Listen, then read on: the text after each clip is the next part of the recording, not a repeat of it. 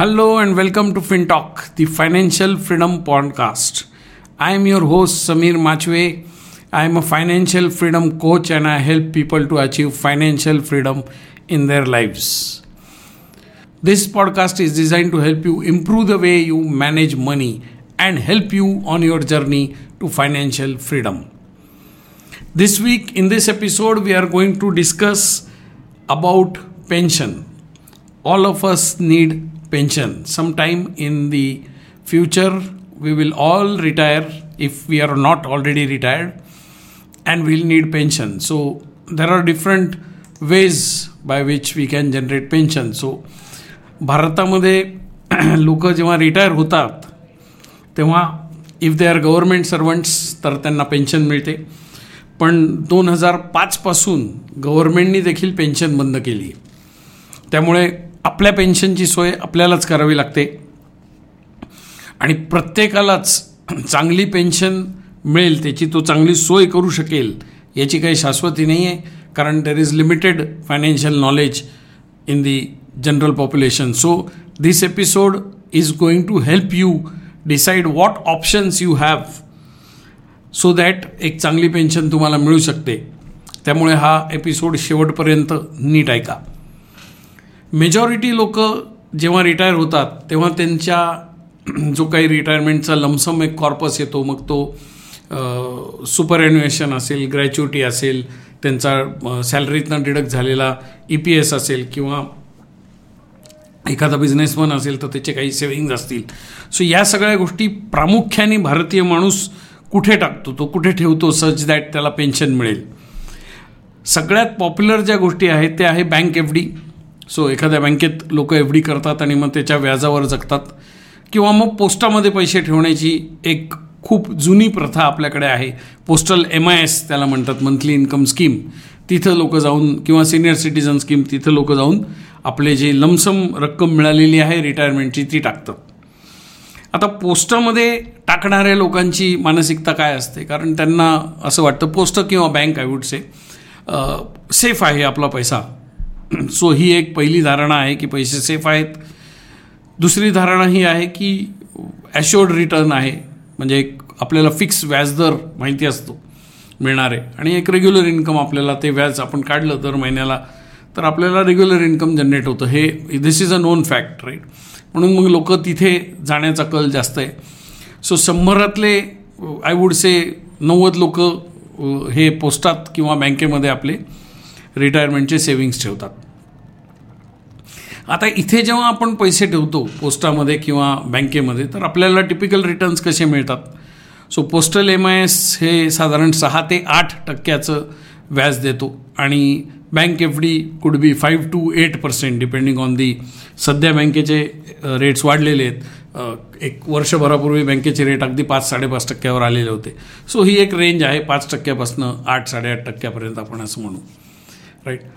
पण एक जनरल आपण विचार केला तर महागाईचा दर मागच्या चाळीस वर्षाचा जर आपण ॲव्हरेज बघितला तर महागाईचा दर हा सात साडेसात टक्क्याच्या आसपास आहे आणि तुम्ही एफ डी केली तर तुम्हाला समजा आठ टक्के मिळाले तर तुमच्या पैशाची ॲक्च्युअल वाढ होत नाही. तुम्हाला आठ टक्के व्याज मिळतं आहे आणि त्यातनं सात टक्के महागाई खाऊन टाकते, म्हणजे तुमच्या पैशामध्ये फक्त एकच टक्क्याची वाढ होती.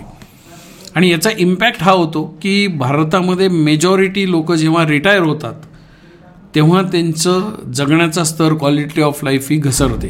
They will live at a much lower level. काटकसर करून त्यांना जगावं लागतं कारण पैशामध्ये ग्रोथ होत नाही, लिमिटेड रिसोर्स असतो, नंतर पुन्हा पैसे कमवण्याचा चान्स येणार नाही आहे. त्यामुळे मग ते पैसे पुरवून पुरवून वापरतात बिकॉज अदरवाईज ते पैसे संपले तर काय होईल ही भीती प्रत्येक माणसाला असते. सो पहिला दोष या दोन्ही पोस्टल आणि बँक एफ डीचा हा आहे की इथे जरी आपल्याला एकीकडे असं वाटत असलं की आपण रिस्क कमी घेतो आहे पण दुसरीकडे हे विसरता कामा नये की आपल्याला या पैशावरती व्याज कमी मिळते. It is not able to beat the inflation.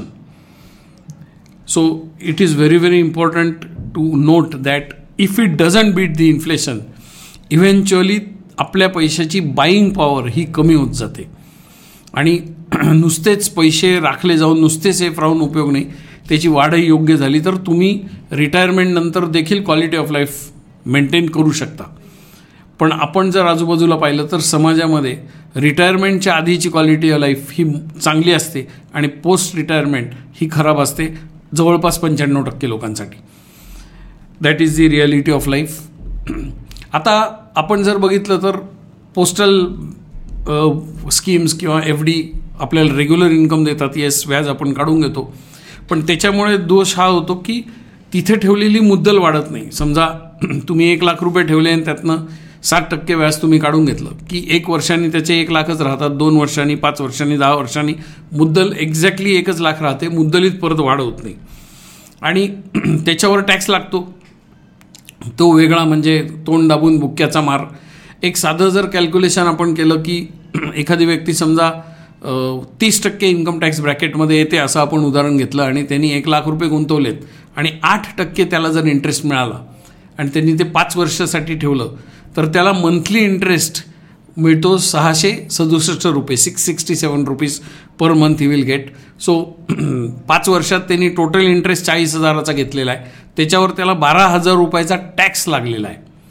आता हा टॅक्स हा खूप मोठा फटका आहे, म्हणजे त्याला जो नेट इंटरेस्ट मिळाला तो अठ्ठावीस हजार मिळाला, फक्त त्याच्या पदरात एवढेच पैसे पडले, राईट. आणि सरते शेवटी पाच वर्षानंतर त्याची मुद्दल फक्त एकच लाख आहे पुन्हा, म्हणजे तिथं काहीच वाढ झाली नाही, कॅपिटल ॲप्रिसिएशन शून्य. आणि मग आपण जर ॲक्च्युअल रिटर्न कॅल्क्युलेट केलं म्हणजे प्रथमदर्शनी आपल्याला असं दिसत जाईल की आठ टक्के मला मिळत आहेत, पण ॲक्च्युली टॅक्स बिक्स देऊन विचार केला तर हे साडेपाच पावणे सहा टक्क्याच्या रेंजमध्ये आपल्याला टॅक्स मिळाल रिटर्न्स मिळालेले असतात, right. So this is how the सेफ्टीची कॉस्ट ही आपण बेअर करतो की we don't allow the money to grow. माझा एक यूट्यूबवर व्हिडिओ आहे मध्यमवर्गीय सर्वात रिस्की, तो व्हिडिओ तुम्ही बघा म्हणजे तुम्हाला कळेल की खूप वेळा असं वाटतं मध्यमवर्गीय माणसाला की मी काही रिस्क घेत नाही आहे, पण अनफॉर्च्युनेटली सगळ्यात जास्त रिस्क हा मध्यमवर्गीय माणूस घेतो. आणि आपल्या पैशाला इन्फ्लेशन रेटच्या पलीकडे वाढू न देणं हीच सगळ्यात मोठी रिस्क आहे. त्या व्हिडिओची लिंक मी या पॉडकास्टच्या डिस्क्रिप्शनमध्ये देतो आहे, तो व्हिडिओ आवर्जून बघा आणि त्या चुका जर तुम्ही करत असाल तर त्या व्हिडिओतनं काहीतरी शिका आणि वेगळं काहीतरी करा so that you will not make the same mistakes. आता मी तुम्हाला एक दुसरा पर्याय सांगणार आहे.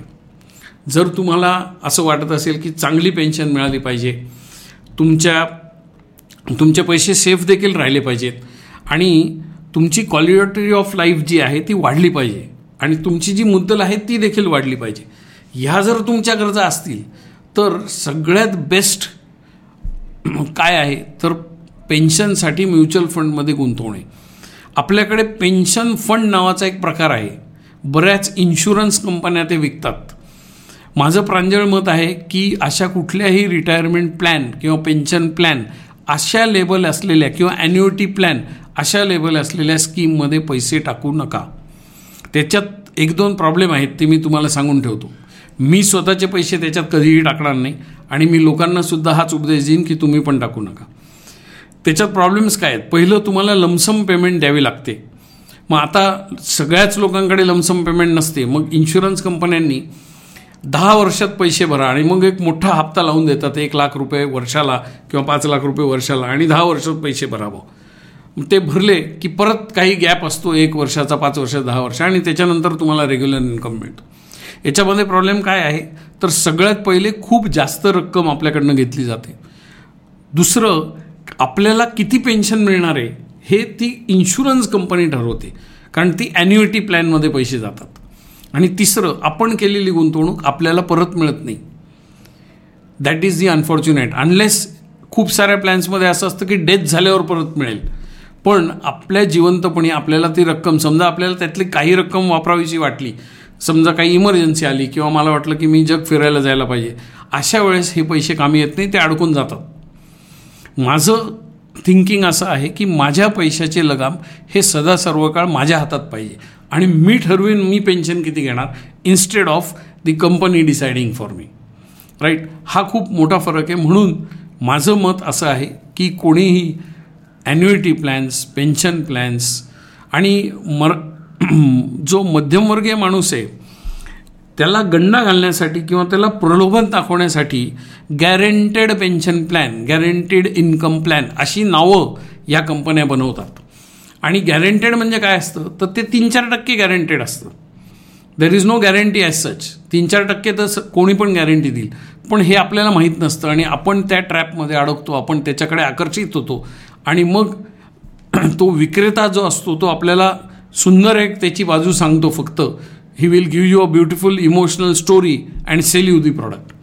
सो अशा कुठल्याही गोष्टींच्या बळी पडू नका असं माझं प्रांजळ मत आहे आणि ॲडवाईस पण आहे तुम्हाला सगळ्यांना. बिकॉज असे प्लॅन्स अनेकदा फसवे असतात. फसवे म्हणण्यापेक्षा त्याच्यात आपला बेनिफिट कमी आणि कंपनीचा बेनिफिट जास्त असतो. That is what they are planned for.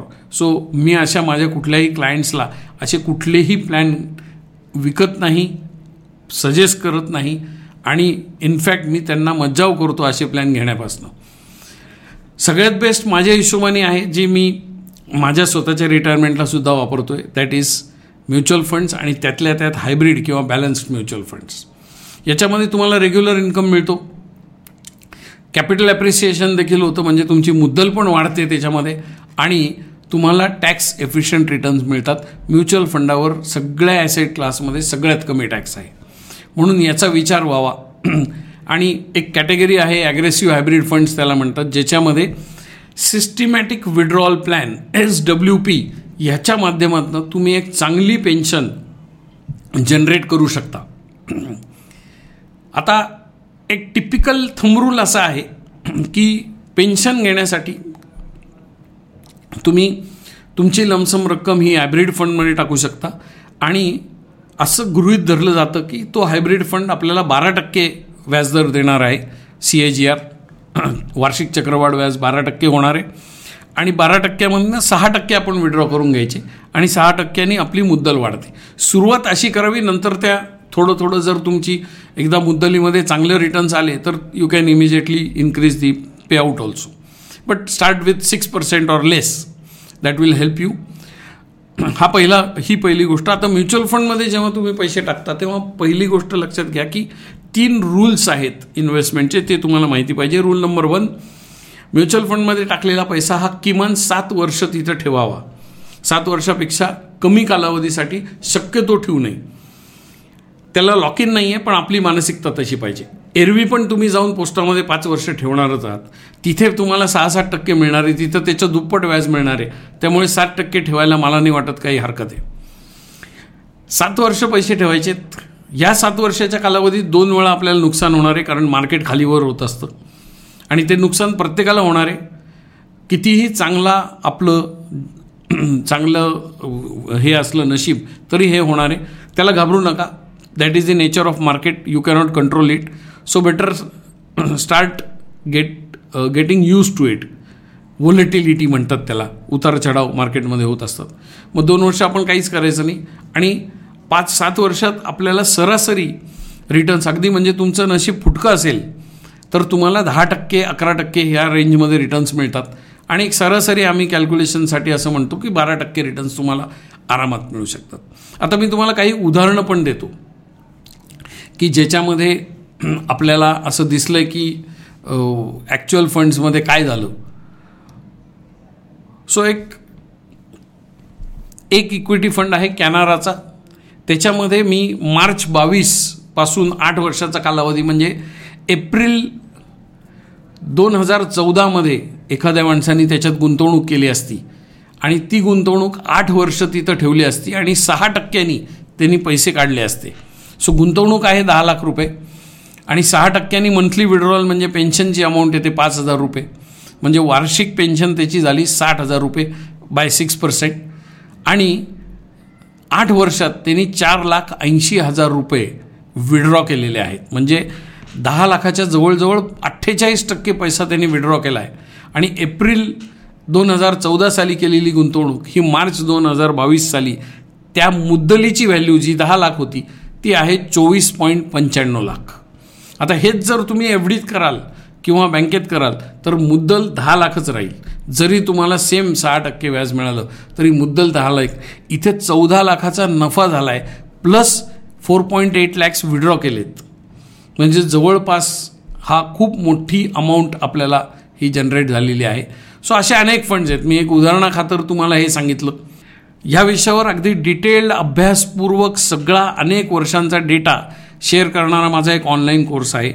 त्याची किंमत पाचशे रुपये आहे, पण सध्या मी त्याच्यावरती डिस्काउंट देतो आहे आणि हा कोर्स तुम्हाला फक्त नव्याण्णव रुपयात उपलब्ध आहे. याच्यामध्ये अगदी डिटेल्ड वर्किंग तुम्हाला दिलेलं आहे की तुम्ही तुमची पेन्शन किंवा पॅसिव इन्कम कसा जनरेट करू शकता इक्विटी हायब्रिड फंड्समधनं. तर त्या कोर्सची लिंक मी या डिस्क्रिप्शनमध्ये देतो, ती आवर्जून त्याचा तुम्ही फायदा घ्या. या डिस्काउंट ऑफरचा एटी पर्सेंट डिस्काउंट मी देतो आहे आणि नव्याण्णव रुपयात जर तुम्हाला एक फॉर्म्युला मिळून गेला ज्याच्यामुळे तुमच्या पेन्शनची चांगली सोय होईल तर मला असं वाटतं it is a investment worth your time. So आवर्जून त्या कोर्सचा फायदा घ्या. असं वेगवेगळे कोर्सेस मी देत असतो. So when you go on my website you will find different courses there also. So equity hybrid fund हे सगळ्यात सोपं आहे. आता एक साधं उदाहरण देऊ. हेच हाच फंड जर आपण बघितला, मी जसं म्हटलं की तुम्हाला बारा टक्के रिटर्न्स मिळतील, तर ह्या फंडांनी कॅनारा इक्विटी हायब्रिड फंडांनी जर ह्याचा आपण पूर्ण जन्मापासूनचा आलेख बघितला तर हा फंडचे जन्म किंवा सुरुवात झाली मार्च एकोणीसशे अठ्ठ्याण्णव साली आणि एखाद्या व्यक्तीने जर तेव्हा दहा लाख रुपये ह्याच्यात गुंतवले असतील तर मार्च दोन हजार बावीस सालापर्यंत ह्याचे three point six eight crores झालेत. म्हणजे हा फंड सोळा टक्के चक्रवाढ वाढ व्याजाने वाढलेला आहे. That is the beauty of this fund. आणि असे अनेक फंड आहेत. म्हणजे एक उदाहरण देण्यासाठी मी सांगितलं, अगदी वाईटात वाईट हा जो फंड आहे तो दहा अकरा टक्क्यांनी वाढतोच मगाशी मी सांगितल्याप्रमाणे. आता हा जो रेग्युलर एक्सपेन्स रेग्युलर पेआउट आहे हा तुम्ही वेगवेगळ्या गोष्टीसाठी वापरू शकता. जसं आत्ता आपण पेन्शनबद्दल बोलतो आहे, पण एखादा व्यक्ती यंग असेल त्याला पेन्शन लगेच नको असेल तर तो दर महिन्याच्या खर्चासाठी एक लमसम गुंतवणूक करून पैसे वापरू शकतो. किंवा एखाद्या व्यक्तीला मुलांच्या शाळेच्या फीज भरायच्या आहेत त्याच्यासाठी देखील तो यातनं पॅसिव्ह इन्कम घेऊ शकतो. एखाद्या माणसाला फिरायचं आहे दरवर्षी त्याला एक ट्रिप मारायची, फॉरेन ट्रिप असेल किंवा डोमेस्टिक, त्याच्यासाठी पण तो पेन्शन घेऊ शकतो. काही लोकांना इन्शुरन्सचे प्रीमियम भरायचे असतील त्याच्यासाठी पण ते पेन्शन्स घेऊ शकतात. सो असे वेगवेगळे पर्याय आहेत ज्याच्यातनं आपण हे पॅसिव्ह इन्कम घेऊ शकतो. राईट. सो ह्याच्यासाठी फक्त करायचं काय आहे तर थोडासा अभ्यास करायचा आहे. मी जसं सांगितलं तो कोर्स करा, त्याच्यात तुम्हाला इझिली दिसेल. ज्या लोकांना चांगली पेन्शन मिळवायची आहे, सहा टक्क्यांनी पेआउट घ्यायचं आहे आणि सहा टक्क्यांनी मुद्दल देखील वाढवायचं आहे, ते आमच्याशी संपर्क साधू शकतात. आम्ही याच्याबद्दल तुमची मदत करू शकतो. पण माझ्या अनुभवाप्रमाणे आणि माझ्या नॉलेजप्रमाणे the best way to generate pension is through equity hybrid mutual funds. त्यामुळे I will not recommend any one to go to post or go to a bank F D. Take less pension, increase your tax liability हे करण्यापेक्षा सोपं काम आहे. Put it in the mutual funds and enjoy good pension. यांनी तुमचा फायदा होईल, मुद्दल देखील वाढेल, तुम्हाला हवी तशी पेन्शन तुम्हाला घेता येईल, ती पेन्शन नंतर वाढवता देखील येते. हे सगळं करता येतं. राईट. सो हा एपिसोड तुम्हाला कसा वाटला ते मला सांगा. याचा जर तुम्हाला उपयोग झाला असेल तर निश्चित कॉमेंट करा. ह्या होल पॉडकास्टचा हेतू हा आहे की तुम्हाला जास्तीत जास्त फायनान्शियल नॉलेज मिळावं, तुमचे या संदर्भातले काही कन्सर्न्स असले तर ते डील करता यावे. आणि इथे तुम्हाला आम्ही आर्थिक साक्षरता देण्याचा प्रयत्न करतो. ह्या व्यतिरिक्त अजून काही गोष्टी आहेत ज्याच्यातून तुम्ही आर्थिकदृष्ट्या साक्षर होऊ शकता.